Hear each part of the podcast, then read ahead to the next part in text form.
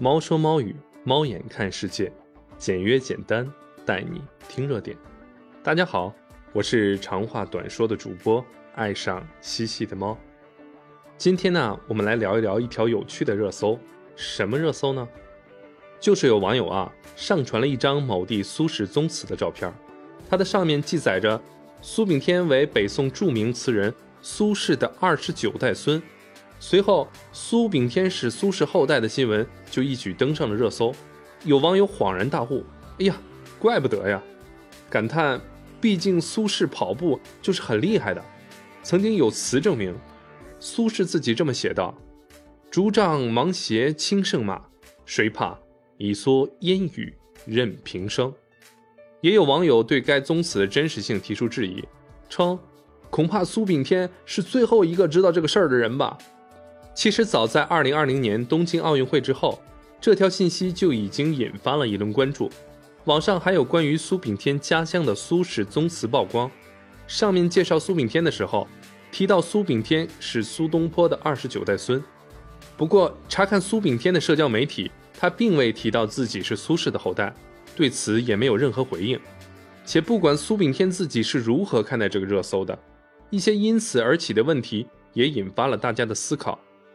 从苏轼生活的年代到现在已经有九百多年，从今天回溯过去，像苏炳添是苏轼后裔的这种说法，准确度能有多大呢？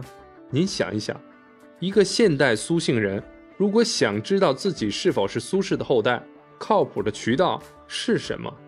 仅仅就按族谱就可以下判断，这样可行吗？现在啊，就让主播来给大家讲一讲专家学者是怎么说的。中国苏轼研究会会长、苏轼研究专家周玉凯说：“苏轼后人较多，在现在苏姓人中，肯定有人是他的后代，但要准确判断比较难。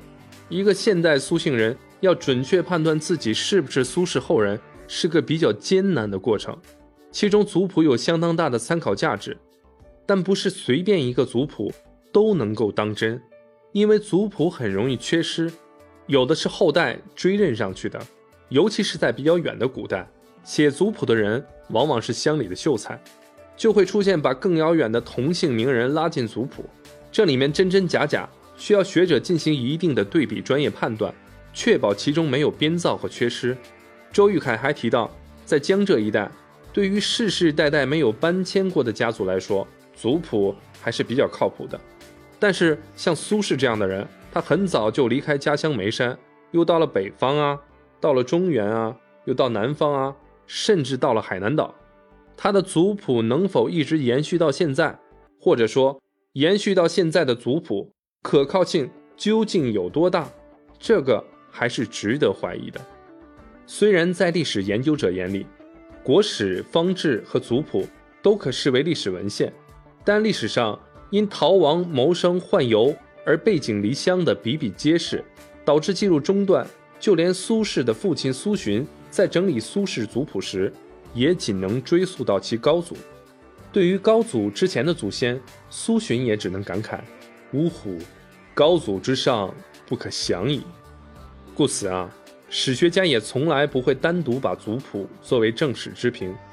唯一例外的，可能就是孔子家的族谱了，就是那本《孔子世家谱》。其历时两千五百余年，考定严谨，是最可靠的一部家谱。不管苏炳添是不是苏轼的后代，现在苏炳添关注的依然是训练和比赛。在刚刚落幕的尤金世锦赛上，苏炳添的成绩不太理想，男子一百米项目无缘决赛。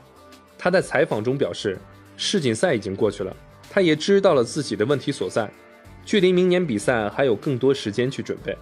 这段时间先休息，做一些康复治疗，预计九月底恢复正式训练。在此啊，我们祝愿苏炳添能够尽快恢复状态，取得理想的成绩。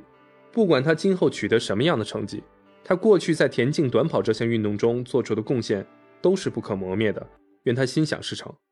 好了，既然我们聊到了家谱，那主播就带咱们大家一起去听一听苏姓的来源和历史上出现的那些名人吧，看看。你认识几个苏姓的名人呢？